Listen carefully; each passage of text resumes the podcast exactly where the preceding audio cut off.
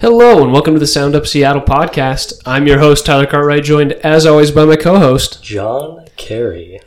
And we are here today to talk to you about all of the Seattle sports, every single one of them except the Sounders, because you know we don't watch soccer. Don't hate us, we're trying. We do what we can, we're just getting into hockey. Um, we have had a couple requests from people about getting some stuff on the pod. So today we are going to address some questions about the Mariners and their uh, Silver Slugger potential awards. And um, we're also going to talk a little Seahawks, a little UW, and uh, we're going to touch on the Kraken and anything else that John wants to say. Mm, it's so wide and varied, the possibilities.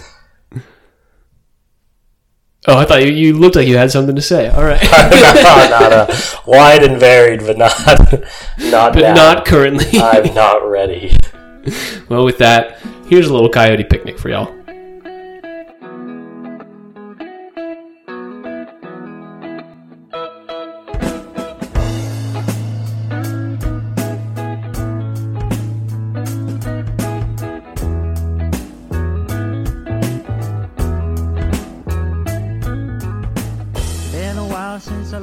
Okay, John. So, I had a buddy texted a group chat and he said, Hey, why are the Mariners in the Team Silver Slugger Final Four for the, the American League right now? Oh boy. If you didn't know, Major League Baseball is doing, they've added two Silver Slugger awards in the last two years. Last year they added one for the utility player, and I believe Brandon Drury won it for the AL, um, or maybe I'm wrong and he won it for the NL, but that's the name that's popping into my head right now. I don't even know who that is. Could be either one. Um, and this year they've added Team Silver Slugger awards. So the four teams for the American League that, that are in the finals are the Mariners, the Rays, the Rangers, and the Astros. Now, some of those teams are better at scoring runs than others. That is, in fact, true. Um, and I think my friend's right. Why the heck are the Mariners in that conversation? Um, we've been trying to figure out for the last 20 minutes what, what's been going on with that. Um, my main thought is it feels like when you look at the top offensive teams in Major League Baseball, the Mariners rank like 12th. it's like like their OPS. Let me hold on. Let me pull up their OPS real quick. I know their average is 21st. They had the 21st best average in the MLB. Yeah, I think you said they had like the 23rd OPS. Yeah. Um, well, OPS is they have the 16th. So, Oh, okay. you know, so just below average. just below, yeah. Right at average. Um And if there's one thing America loves doing, it's giving awards to teams that finish in the middle. Um, so yeah, when you're looking at these numbers, average obviously they're awful, but typical baseball metrics don't include average in terms of the total total offensive production anymore. Um, OPS is kind of the common answer right now in terms of what the general populace uses to discuss how good a player is. If you have a 700 Not me. OPS, I'm old fashioned, baby. John lives in the 60s. Give me average and give me home runs, and that is literally everything I need. Um, but yeah, so OPS is on base plus slugging. And generally, if you're at 700 as a player, you are an average player. You're like replacement level. If you're above 700, you're good. You should probably be playing in the major leagues. If you're below that, you're struggling, kind of like Cooper Hummel, Tommy La Stella, AJ Pollock, all these people that are not on the team anymore. and obviously, that would correlate to a team average as well. Yeah, obviously um, correlate to a team average, team more home runs, all those kinds of things. Exactly. Yeah. So we're going to get into the who's and the whys. But before we do, I just have to say, I love, love, love, love that the MLB is giving out an AL and NL Silver Slugger award for a team because that's just so great. Because you'd think, wait a second, awards for teams that are good at hitting, isn't that like playoff victories? um, isn't that how teams work? Um, and the answer is yes. Um, but this way, we can give a trophy to a team that was really good at hitting and didn't really think about pitching or anything like that. Um, and they can still be awarded, which I just think is hilarious. It's like, for an individual, it makes sense. You get stuck on a crappy team. It's nice to be able to get a trophy for how good you did. But if you're an elite silver slugging team, but you're not having success in the playoff, that just seems like more of a you problem, you know? Like why why why do you get an award for that?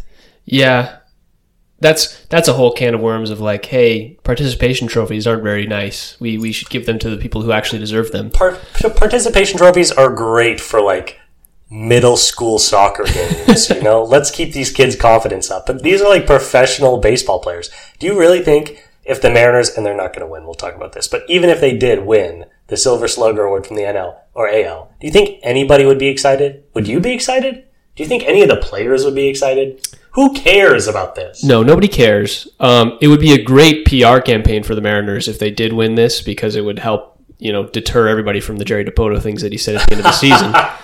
Um, It's like, no, we are good enough. Yeah. 54%. you think the Rangers would care? They're like, oh, guys, put that trophy down. we won the Silver Slugger Award for the AL. I think I think the Rangers would care. It kind of turned into like the Houston thing where like they're like, oh, we won the World Series, so we don't care what you have to say anymore. It's like, oh, we, we won the Silver Slugger. Our team has the best Yeah. offense. Well, the we Astros could say you. that again if they won the Silver Slugger. They're like, no, we won the real championship. That's true. That's true. Slugging.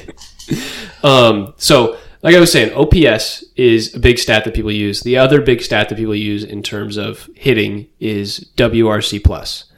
So I pulled this from Fangraphs, and the Mariners do have the sixth highest WRC plus. How?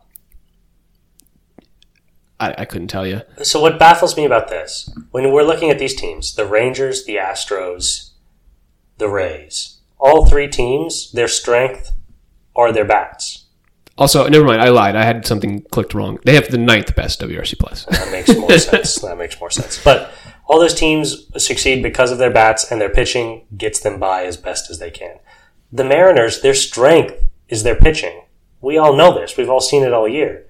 That if we were a silver slugging finalist team, we would have made the playoffs because our pitching is so good. It doesn't make sense that we're here. This is it doesn't make sense. I'm confused. Yeah, let me read to you the American League teams.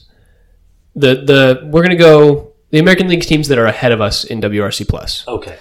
We've got the Tampa Bay Rays. They're sitting at second. They had a WRC plus of 118. That means their team was 18% better than the average team at scoring offense, basically. Makes sense. They are Um, very good up and down the roster. Next up at four, the Texas Rangers, WRC plus of 114. Uh, at five, we have the Astros.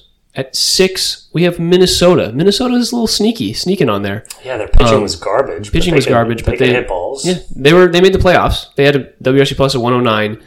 Two points below them uh, at eight and nine are Toronto and Seattle with a WRC plus of 107. So there are two other AL teams above the Mariners in WRC plus, and if they're 13th in OPS, you'd think they're also probably those same teams are above them in OPS. Mm-hmm.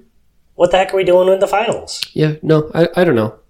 Now, one thing that you brought up that was very interesting, and I wasn't necessarily considering, is that the Mariners have three finalists for the individual Silver Slugger awards. That's Cal, who's currently leading the pack at catcher, um, JJ, JP. JP, JJ Crawford, everyone's favorite player. Okay, the season's been over for a couple weeks now. You got to give me a Jones checked out. and listen to a lot of the Reddick podcast. Um, JP, who is actually leading at shortstop, which is crazy because Did you look that up? yeah, Wow. Corey Seager is behind him, which is kind of hilarious. I think the only reason he's behind him is because he didn't Games play enough played, games. yeah. But yeah, It is Right. just like, oh yeah, good thing we have JP and not Corey Seager.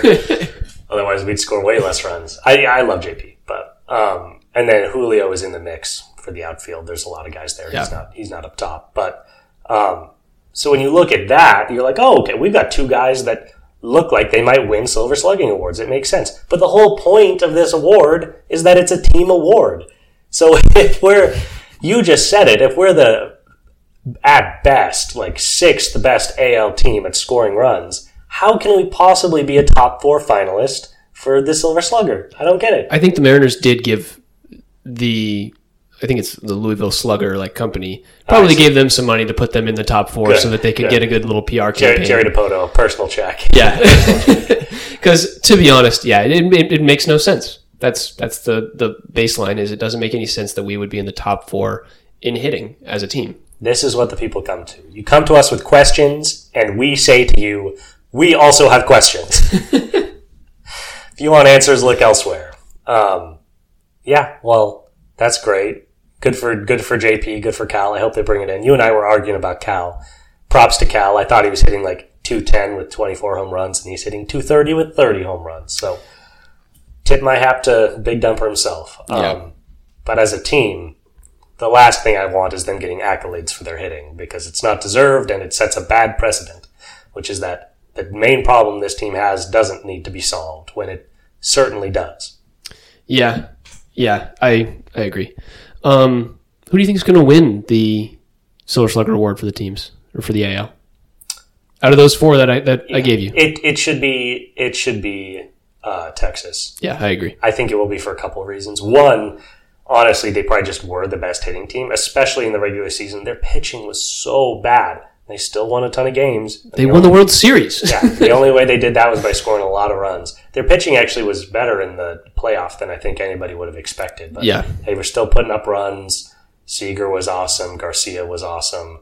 Um, Semien was great. yeah, we didn't say anything, but props props to the Texas Rangers, their first ever World Series win, representing the AL West. I wish it was us, but We are now the last team in the AL West to to. Yeah, I was surprised Not be in a though. I, they threw up that graphic. There are like seven other MLB teams that have never won a pennant, which does you know makes me feel a little warm and fuzzy inside. You know, Yeah. I just don't want to be last. I think I think we'll beat the Milwaukee Brewers. I think we'll do it.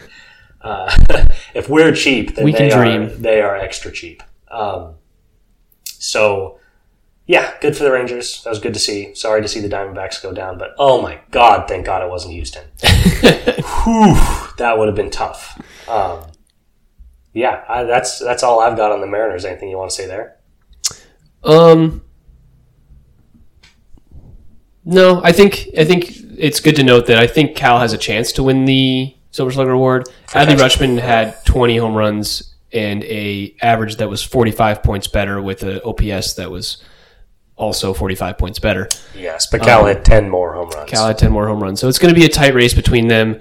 I think the other side of that is Adley had 92 walks to 101 strikeouts, and Cal had 52 walks to 158 strikeouts. so statistically, those two don't really compare. I think Adley's kind of got that one in the bag. yeah, but Adley is such a stud, dude. That guy's gonna win like Yeah. eight Silver Sluggers. Why don't we give it give, Give it to to Cal Yeah, yeah. when, he, this might be his only shot at it. Um, yeah, no, I think he's got a real chance. What's so interesting? Some of these awards, it's called the Silver Slugger Award. How much do they look at slugging compared to just hitting in general? Yeah.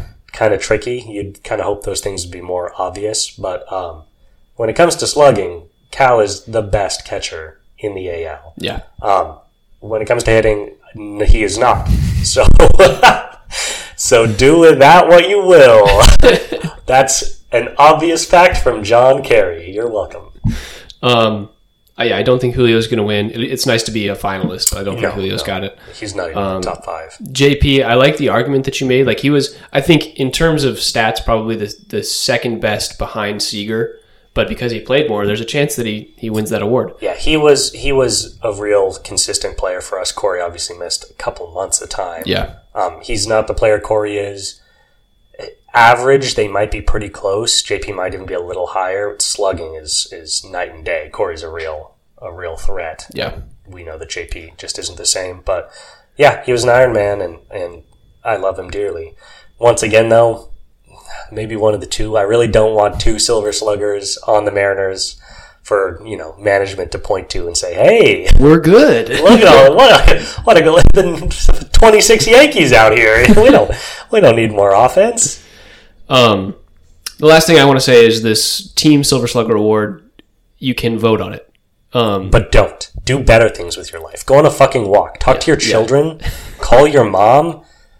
God damn, is a Team Silver Slugger idea stupid? yeah, you have to make an account for that. Screw it. Don't do that. They don't deserve your participation. Much like the American Congress, they do not deserve your participation. Don't vote. Stay home. I'm kidding. Don't do that. Voting's important.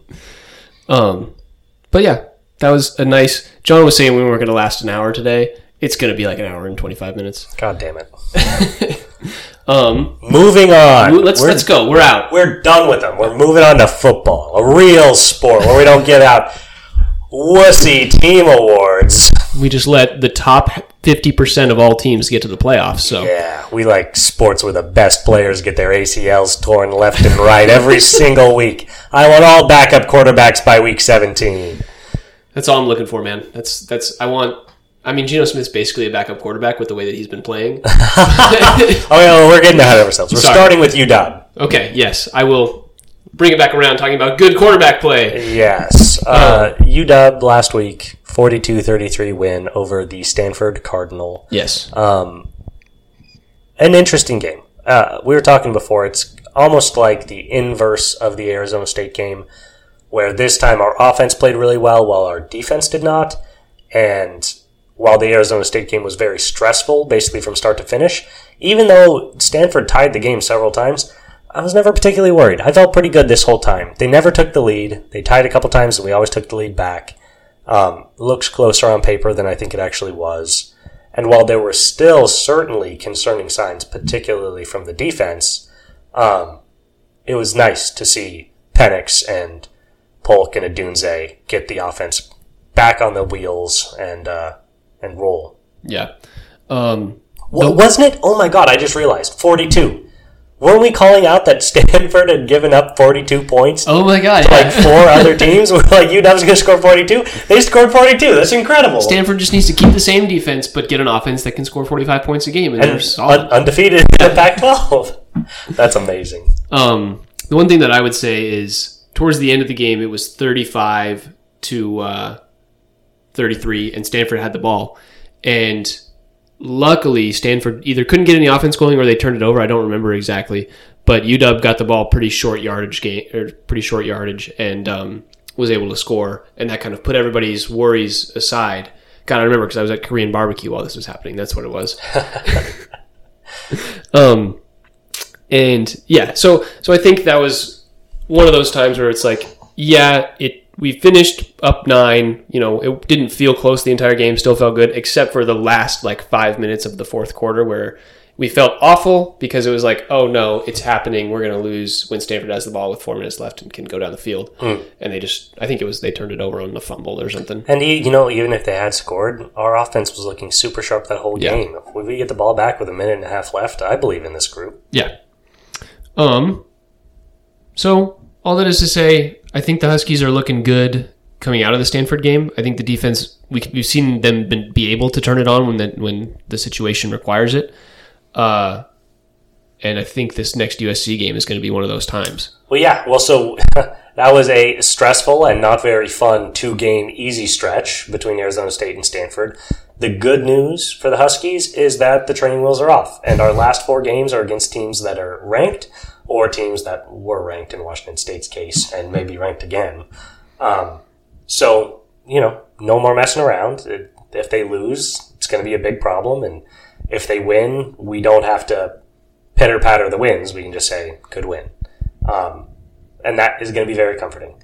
USC will be a good game. Uh, good test for this defense, certainly. Um, I think I think Penix has had this one circled for a while. Uh, I could see a six touchdown game from him. This USC defense is oof rough. Um, but Caleb Williams, who knows, certainly capable of keeping up. You said before that we started recording that uh, that USC is projected to win. Can you elaborate? Yeah, uh, matchup predictor has USC uh, gives USC a fifty four percent chance to win this game versus UW at forty six. Um, some stats between Penix and Williams that obviously this is a Heisman race a little bit.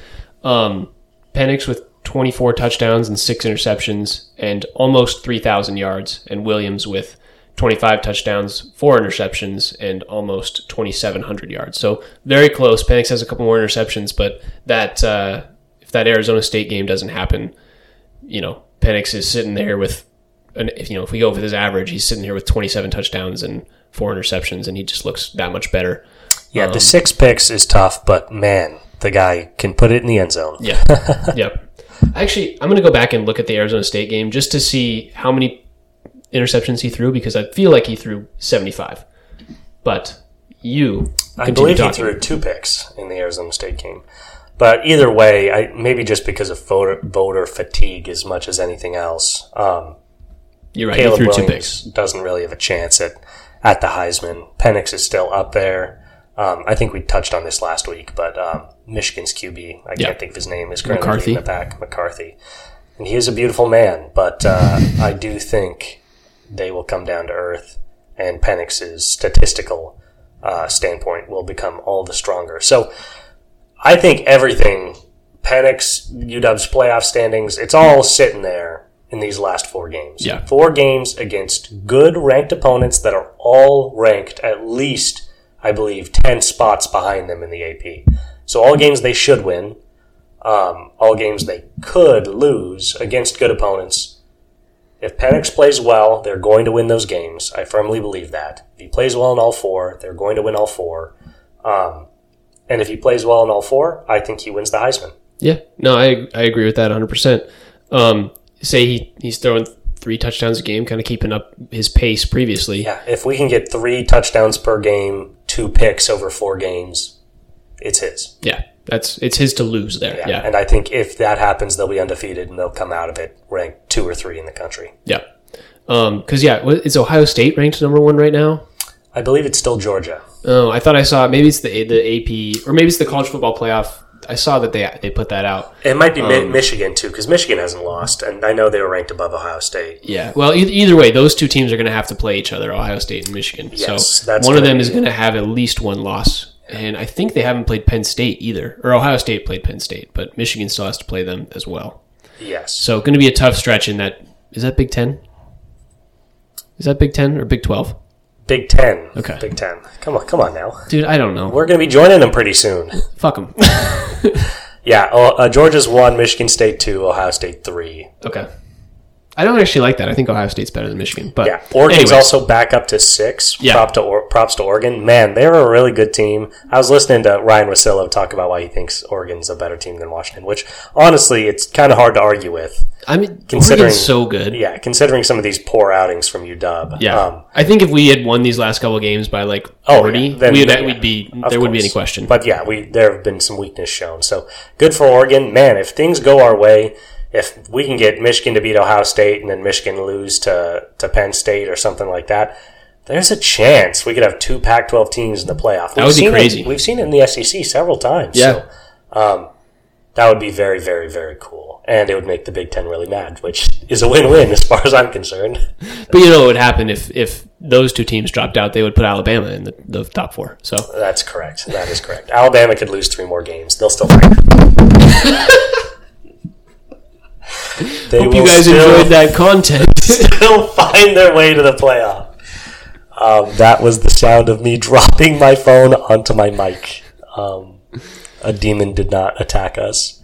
um, so let's do a little Sound Up Seattle matchup predictor of our own. The line is currently UW minus three against USC, and the over under is 77 and a half. Oh, Jesus Christ.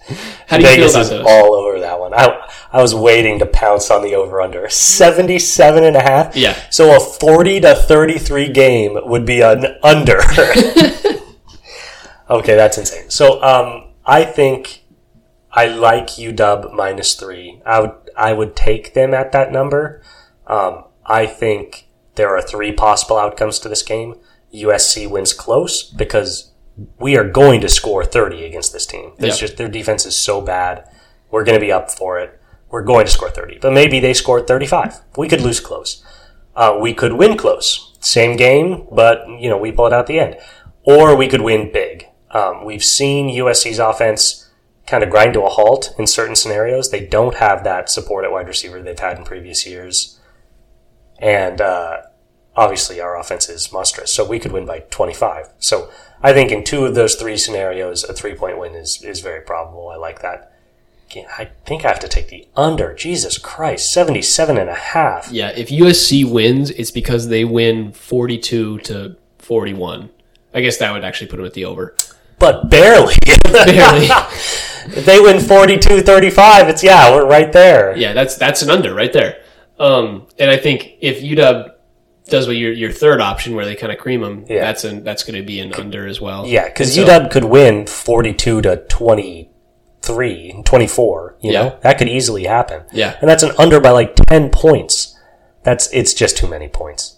If it's a 50-50 game, I won't be surprised, but you can't you can't count on two teams scoring 40. All we're going to say is don't bet on this game. Yeah, yeah. Um, probably probably stay away. When it comes to actual UW versus USC, how do you feel? I'm going to tell you, I'm going to give you our rushing leaders real quick. Dillon Johnson for Washington has 87 carries for 430 yards and six touchdowns. Uh, and Lloyd for USC has 99 carries for 766 yards and eight touchdowns.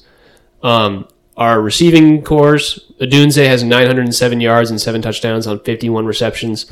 And Washington for USC has 35 receptions, 711 yards, and five touchdowns. How do you feel about those numbers and those those other corps besides the quarterbacks? Yeah, obviously our receivers, it's it's night and day. Um, there's still a chance, a narrow, but there is a chance that Penix is being carried by the talent of our receiving corps. Particularly, McMillan's really fallen off the map. This injury, Yeah, is he's obviously- he hasn't played in five weeks. Yeah. Like I don't think he's coming back. yeah, I don't really know what's going on with him, but um, Polk and Odunze have been so good. And we were talking before the pod. I think Polk might be better than Odunze. I Odunze is the better NFL prospect for sure. Polk is so shifty. He's got such good hands, and he just knows where to be.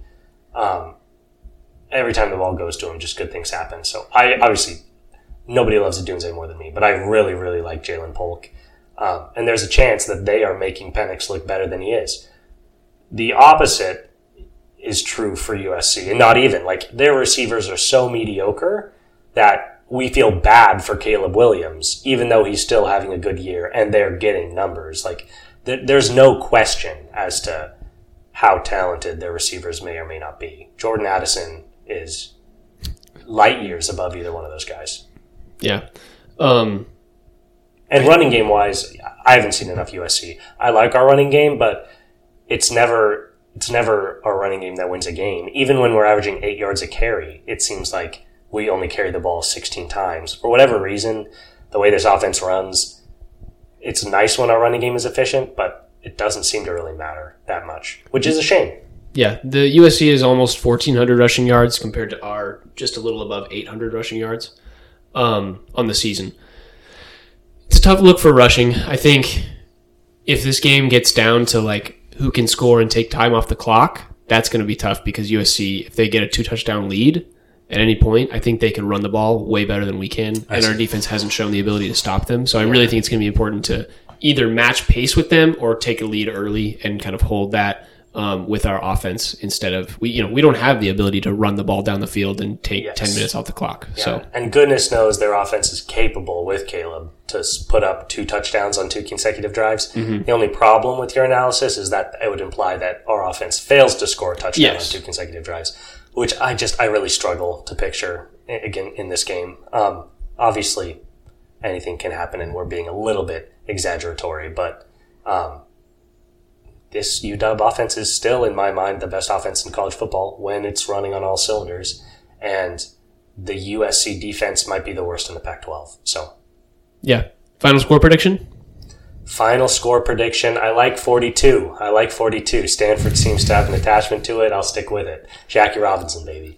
Uh, I will go UW 42, USC 27. Comfortable win. Wow. Okay, I'm going to go UW 49, Ooh, USC 38. 49. How do you even get to 49? Is that Just just one more touchdown. Is baby. that seven touchdowns? Is seven times seven forty nine? Yeah. God, math is amazing. I just added seven to your 42. That was all I did. How do you get to forty two? Um, okay, great. I love it. We'll see which one of us is closer. I like that we both have the dogs. yeah. Um, anything else you want to say on UW before we get into little NFL? No, one thing before we, we move to the NFL, college basketball is starting up really soon here. We are going to have an episode next week where we talk a little little Gonzaga, a little UW breakdown, and get into that season. That's gonna be Um, very so get excited for that, everybody. I might have a might have a special guest for a little little Zag discussion, but we'll see. You know how much John likes a little Zag special discussion. It's Chet Holmgren flying in from Oklahoma City. I can't believe I'm spoiling it. Chet's going to be on the podcast. he, he, I don't think he would fit in our house. We'd have to get taller roofs. No, Chet's not coming. But all right, moving on to the NFL. The Seattle Seahawks, uh, the most uh, criticized uh, division lead in the NFL right now. I think that's fair to say. Yeah. Um, they pulled out a 24 to 20 game against the Cleveland Browns. That is very interesting. We'll both have a lot to say on that. And they are now tied for the division lead with the tiebreaker over the San Francisco 49ers. Do I have that correct? Uh, the Niners have played one more game and lost it, so we are up a half game basically. I see. Perfect. Perfect. Yes, they're they're five and three. Um. Wow. Okay. I guess yeah. Let's start with the game. Uh, an interesting one. Uh, I would like to say a game of two halves. The truth is, it was a game of one quarter and Yep. then three quarters and then one final drive. Um, About one minute. yes, the Hawks came out guns ablazing and scored 17 points in the first quarter against this Cleveland Browns defense. This touted Cleveland Browns defense that everyone, including me, was calling the best in football. Well, look at that. 17 points in the first quarter. And then, and then the Browns had a talk and the defense came out and did not allow a single point until the very end of the game. Controversial PJ Walker pick in Cleveland territory with about a minute, minute and a half left. Um, and Seattle went down and scored what would be the game winning touchdown. Uh, shout out Jaxon Smith-Njigba. Um, but yeah, so it's kind of hard to analyze because, you know, we came out and we punched the best defense in the NFL in the mouth. And then they counterpunched really freaking hard. And it basically put the Seattle offense out of commission until some fortunate circumstance put them in a position to put away the game. And they did. Um, I monologued. Tell me your No, thoughts. I think one thing you said controversial. It was controversial because there was like a minute left when it came to that pick, um, and they were throwing the ball. They should have just ran it for a down and then punted or whatever the situation relied on. To clarify, their defense had not allowed a score in two and a half quarters. Yeah. Not a field goal in two and a half quarters. Yeah. Um, so yeah, we get the ball on in Browns territory, and from there are able to score uh, in the in that final drive. Um, man, I'm going to say our so the main thing that we talked about with this Browns team and this Browns defense was their defensive line, defensive front, um, and our so Geno took one sack for six yards, which, Which is, is amazing. amazing. Yeah, One of the best games by our offensive line all, all year. He got pressured a lot, Yeah. which is part of why we slowed down so much. But the offensive line did a really good job protecting Yeah, him. really good job by the offensive line, and, I and think he did a good job getting rid of the ball. exactly. Um, and rushing wise, we had 114 yards on 17 carries. Um, man, that that first quarter where we scored 17 points, it feels like we. What's the, is the word scripted? We scripted our first two drives or whatever it was, and we were able to get scores on this defense. And then they were like, "Hey, we can make adjustments." That's kind of what the Browns defense does, and then held us to not scoring, like we said, 40 times now for two and a half quarters. And I think that's a, that's a point of contention where it's like, hey, the Seahawks and Geno can play within a scripted offense, and that's planned. Yes. And so maybe that's something to think about is like, you know, we we're going to have to be able to make these adjustments during the game. Our offensive coordinator is not providing good enough adjustments for Geno and for our receivers to, to be able to make these plays. I don't remember the last time we had a receiver break 100 yards. yeah, I Metcalf's done it this season, but uh, Yeah, but it hasn't been, a, it's been a while. Yeah, and even yeah, we can talk about the specific receivers and how they played, but it was just it was just kind of a wonky game. I mean, yeah, we scored on our first possession. It was a beautiful eight play, eighty yard drive, and then Cleveland fumbled, and we took that turnover and you know forty yards for another touchdown. But it's not like they were two successive eighty yard drives by any means. Yeah. And that was you know one more field goal, but that was basically it for a lot of the offense, um, and things really slowed down. Yeah, Metcalf was not super impressive. He had five receptions for 67 yards on 14 targets. Goodness. Not sure if that says more about him or Geno in terms of not making that connection work. Yeah. Oftentimes, when you're watching a football game, you- know, even plays that seem obviously wrong on one player or the other, you know, you don't know how it's prepared. You don't know who is supposed to be where. Uh, Geno had two bad picks. Um, at least one, I believe both of those picks were targeting Metcalf. Um, the first reaction there is, man, Geno, come on. And we'll have more to say on that later. But for all we know, Metcalf isn't where he's supposed to be, and he's supposed to be in front of that DB and their timing was off, and sometimes that happens too. So, uh, whoever's fault that lies with, that seems to be the connection that really needs to be worked out. Metcalf was really good to start the year. He slowed down a lot. Lockett stepped up in a big way today, eight for nine for 80 yards and a touchdown. He had a huge game. Love to see from the old man after we put him to bed last week. Um, sorry, Tyler. Uh, I still think, you know, we can't expect those kind of weeks every week, so I was awful pleased with it. Smith-Njigba kind of receding into that role. I was going to say DK was out last week.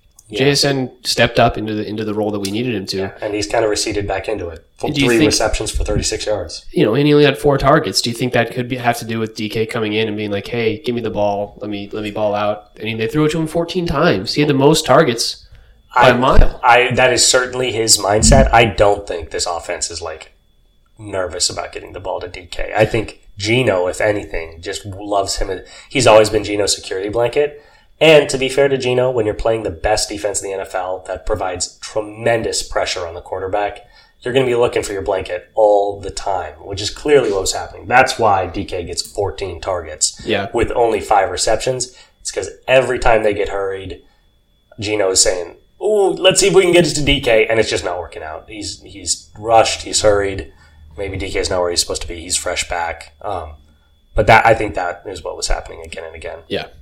No, I just think I just think JSN has has that potential to be a, a blanket that could get you instead of going for a 20 yard, you know, huck downfield. You could get it to JSN for five yards and take it take a short gain instead of trying to get Correct. you know instead of having nine incomplete passes to one player. Correct. Stuff like that. You should have done a better job spreading the ball out. And yeah, I guess yeah, maybe just to close off this particular game, it was a good win. You know, this is the best defense in football, in my opinion, in the Cleveland Yeah. Cleveland Browns, and we put up 24, and 17 of it came in a quarter. But guess what? We'll take our points when we can playing a defense like this, and when we got the ball back and needed to drive 40 yards for a touchdown to take back the lead. It's exactly what we did. So, you know, they did their job, and it wasn't the prettiest thing I've ever seen. Geno looked a little sloppy, but you know, it was a good win. Yeah. We weren't sure that they were going to win, and they did. And they're five and two, and one of the best teams record-wise in the NFC. Tough schedule uh, coming up. We've talked about it ad nauseum, but uh, Ravens next week is going to be a big one. Um, there's been kind of a bigger conversation going on around Geno Smith perpetrated by us certainly, but also by others. And ironically enough, I almost think others have taken it a little bit far. Yeah. Uh, where we have been critical of Geno's play, but we also understand what he brings. Um, and yeah, it feels like in the Seahawks community, there's just a lot of kind of resignation. It almost feels like we were excited to give him the extension, but everyone was kind of waiting for him to turn back into a pumpkin. Uh, And at the slightest hint of him turning back into a pumpkin at all, exactly. it's they jumped on it. Now, um, you, I, we can frame this. You had an interesting point. I'd like to discuss it around uh, maybe a former quarterback. Yeah. Real quick before we do that, I just want to shout out Zach Charbonnet. Had five carries for 53 yards. He's had a really good season so far. He's a great, great second running back. Love it. Love Zach Charbonnet. I have him in my Dynasty Fantasy Football League. Hold on to him for next year. Yeah, really, he's been good, and I'm excited for him. Um, so there's been a big discussion that Broncos win against the Chiefs was a big point of contention in the NFL community about, hey, Patrick Mahomes has 16 touchdowns and eight interceptions. Russell Wilson has 15 touchdowns and four interceptions. Why are people talking so much crap about Russell Wilson right now? To that I say, Geno Smith has nine touchdowns and six interceptions.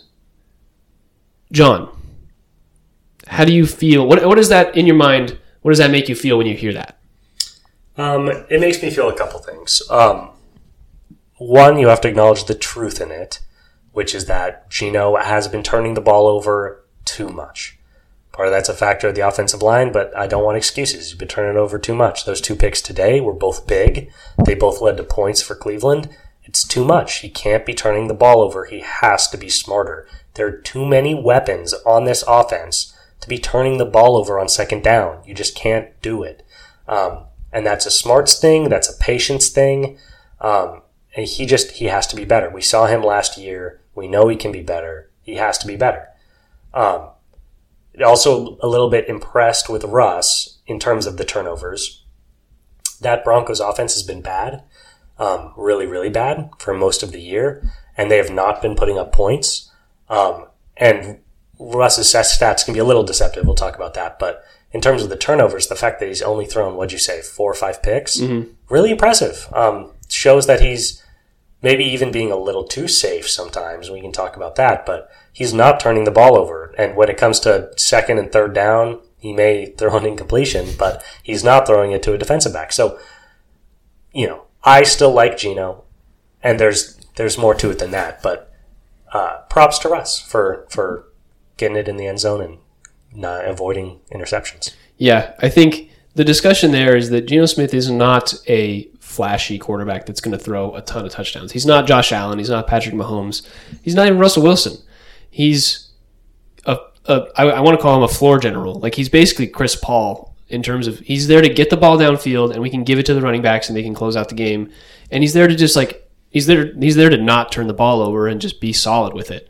Um, and obviously the turnovers, like you said, are an issue. But for somebody whose role is to do that, and for a team that's five and two, he's doing exactly what he's been asked.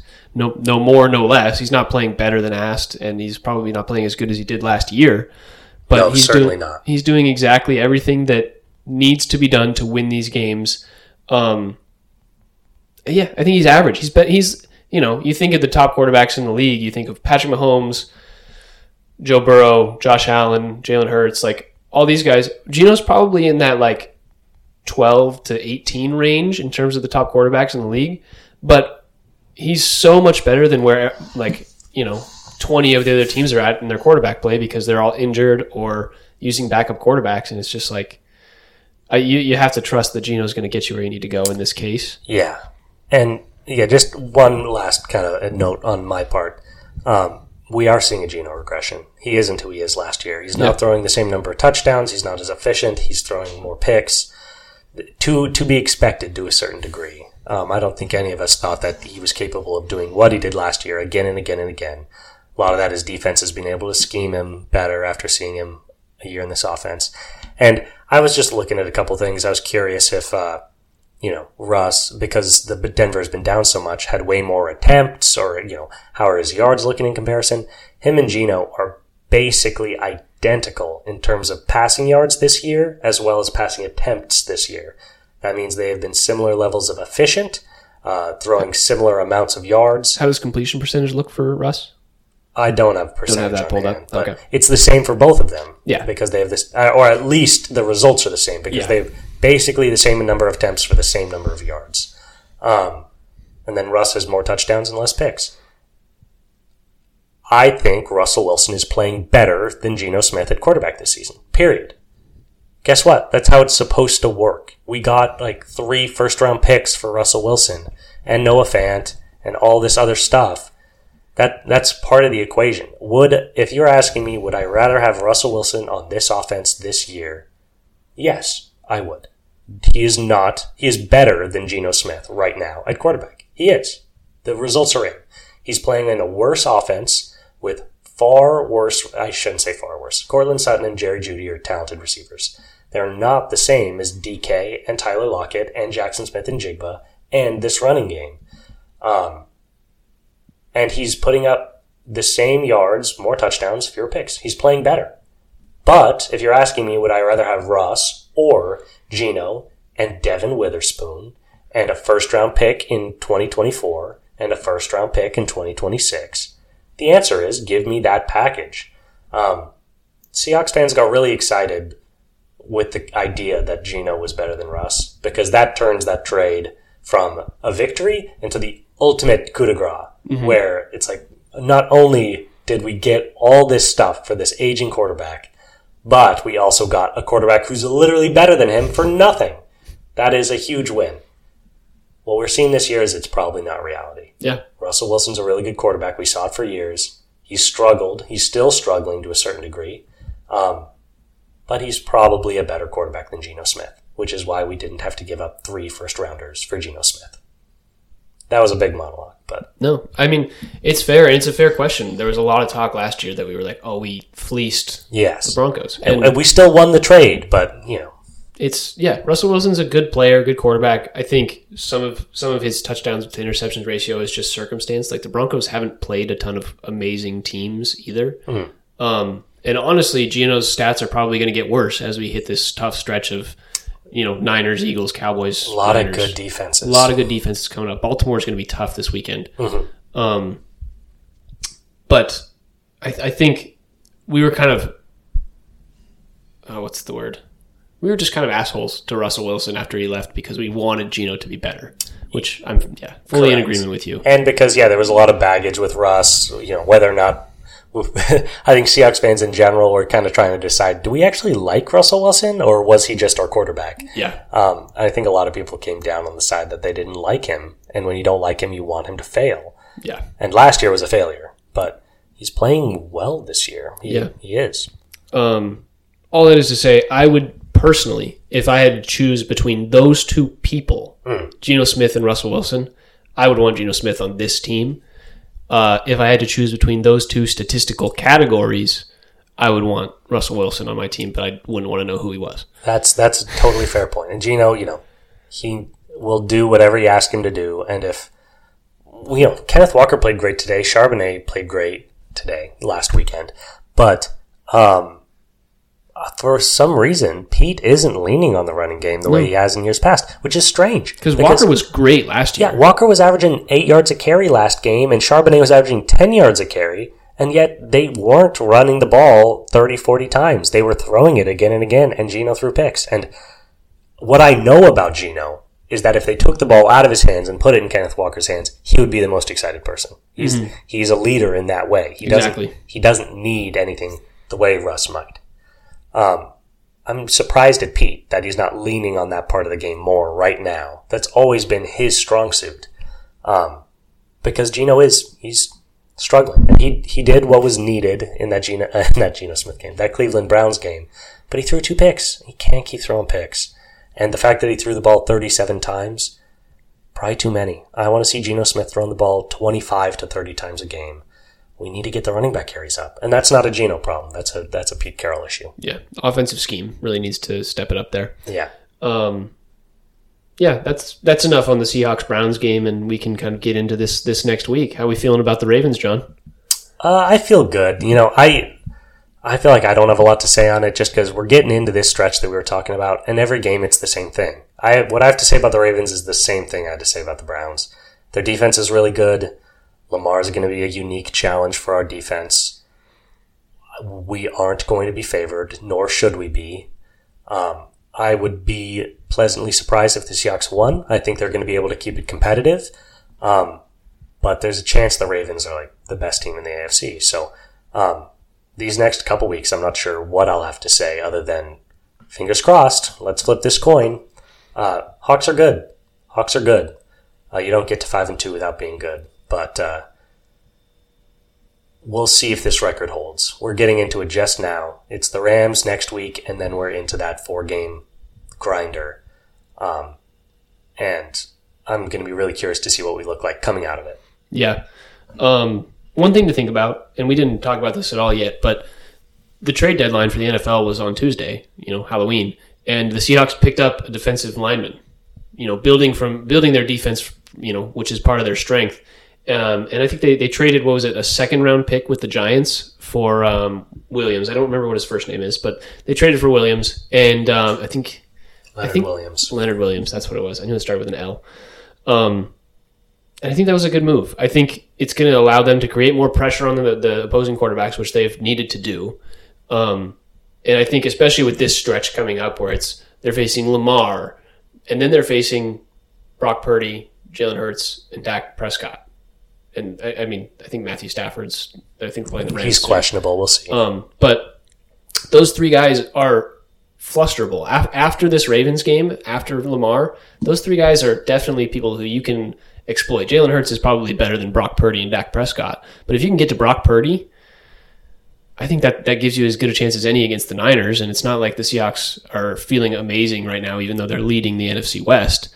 Yeah. I think that improvement is going to be big. that Um, game is going to be huge. it's going to be a big like three week stretch because they play them twice in that three week stretch. Yeah. So those those two games will be very decisive. Yeah, that'll be an interesting balance between what can we do to stymie their offense, and then obviously their defense, particularly that strong defensive front against our offensive line, Mm-hmm. could be could be pretty devastating. So especially after they just grabbed Chase Young for the deadline. goodness gracious, but uh, yeah, I think I think we just have to wait and see. Yeah. In terms of the Ravens game this weekend, uh, the matchup predictor has them gives the Seahawks a little bit over thirty percent chance to win. The line is currently minus six in favor of the Ravens.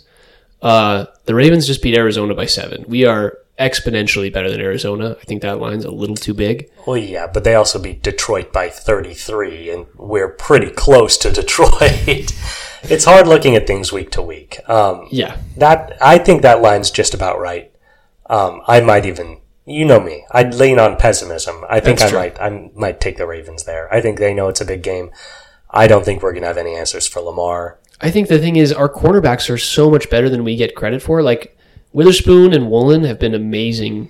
But our linebackers are slow. Our linebackers are slow, and he eats linebackers for breakfast. I'm Lamar not saying does? he's going to throw from 300 yards, but he could run for a buck 50. I think that's gonna that's gonna be the big challenge is containing Lamar and making him throw to our good cornerbacks and good safety players. Yep, that'll be the Um, challenge. Yeah, all that is to say, I think if we can keep them to a low scoring game, like in in that you know fourteen to twenty five range, that's going to be a good opportunity for the Seahawks to to win this game because I think. You know, I haven't heard much about the Ravens defense. They win these games because they can score 35 points a game. If our defense can step it up and our offense can get just a little bit better than they have been, I think that gives us a great opportunity to win. Yeah, Geno will be big. Also, Don't turn the ball over, Geno. Jesus. obviously, Just yeah, one game. winning the turnover margin is going to I would huge. love to see one game. It's been like four weeks since she, since Geno has had a game where he didn't throw a pick. Just Yeah. don't throw a pick this week. Gosh, that would be so good. So great. So great. Just keep it to our receivers. What I want to see is I'd be happy if he threw a, a pick, but also three touchdowns. Like I want him to have a game where he's hitting guys when we're in the red zone for for some sort of like little not what I want. seventeen yard game. Too much Geno stuff. I want Kenneth Walker to have two touchdowns. That's I want. Charbonnet to have one. I would love that, but I want kind of the reverse of what you expect. I want them to you know run the ball at the field and then like do a do a play action and then pass for like seventeen yards and get a touchdown. You're a madman. I just I just want to see Geno play well. That's that's kind of where I'm at. You and me both. Um. Shall we get to value dogs? Yeah, let's let's move just from that into value dogs. I think the Seahawks Ravens game is going to be great, and we're excited for it this weekend. We Yeah. hope you enjoy it. Let's go Hawks. Um, this week, man, I love the value dog picks this week. I have two. I hate them, John. Yeah. they're so bad. I've got two that I'm absolutely locked in on, and then a couple others I like. With that in mind, since you hate them so much, maybe I'll let you go first. Thanks, man. Um, I'm just going to adjust this because if that line changed a little bit.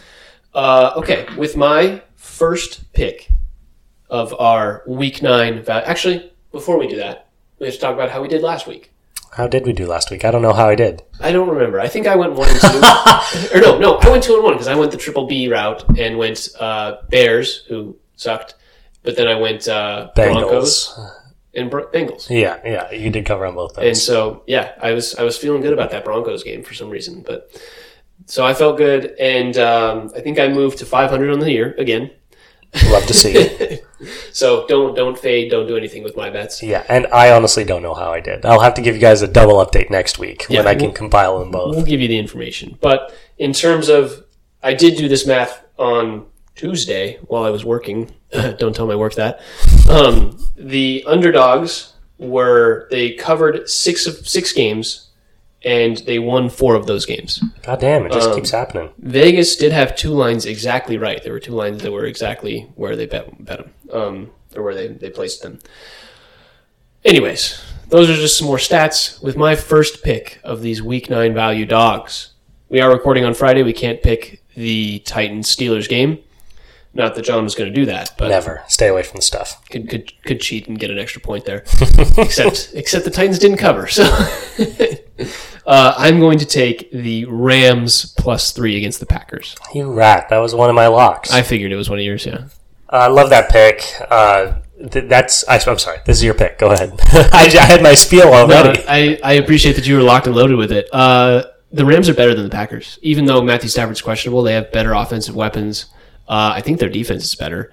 And the Packers are two and five now, two and four. Um, Jordan Love's falling apart. Jordan Love's not good. I think the Rams defense is good enough to prevent him from getting anywhere on the field. And uh, if Matthew Stafford plays, they, they, the Rams should win this game.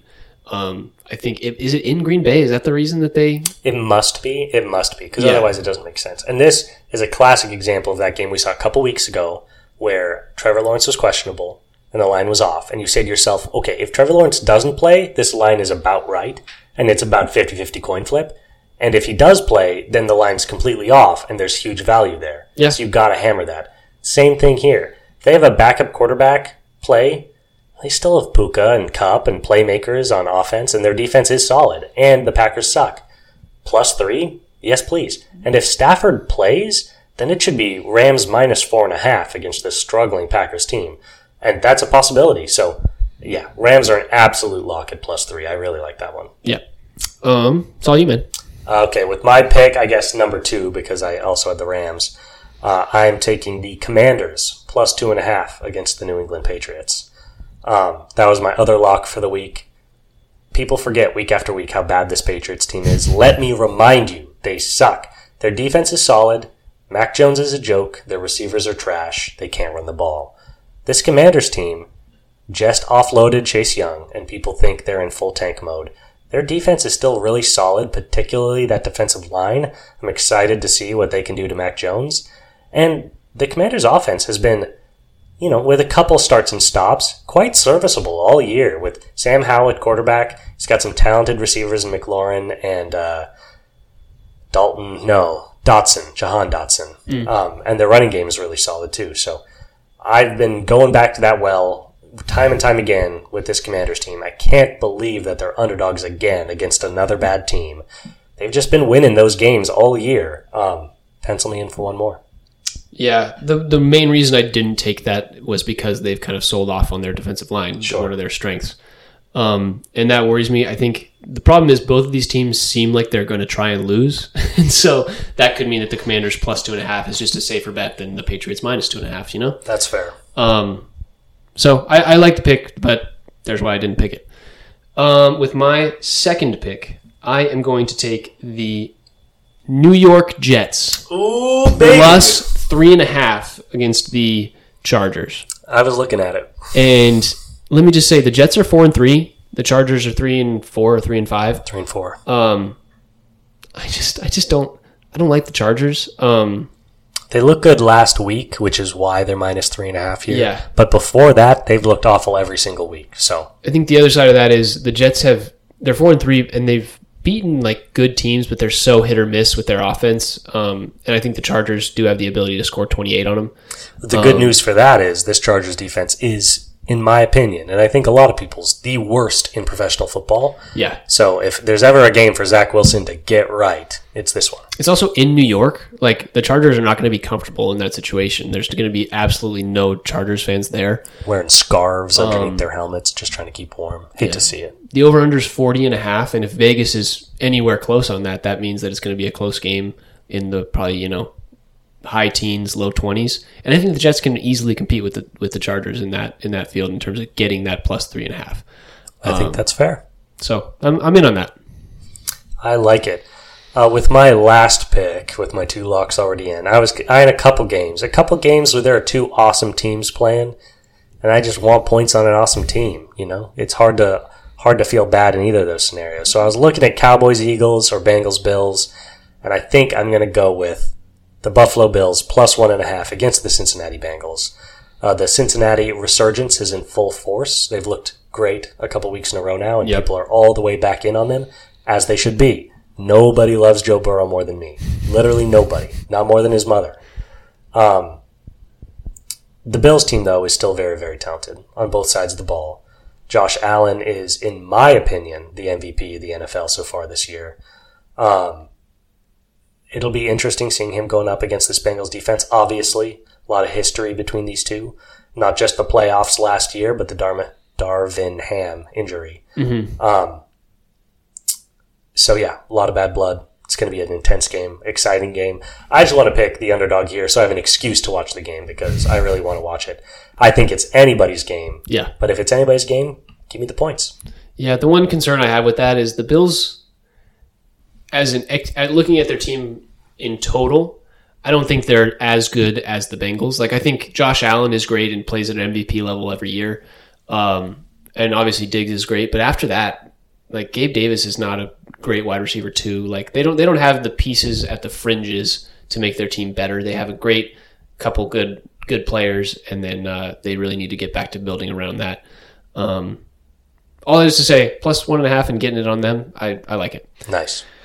Um, with my third and final value dog, I'm going with the Seahawks, baby. Plus six.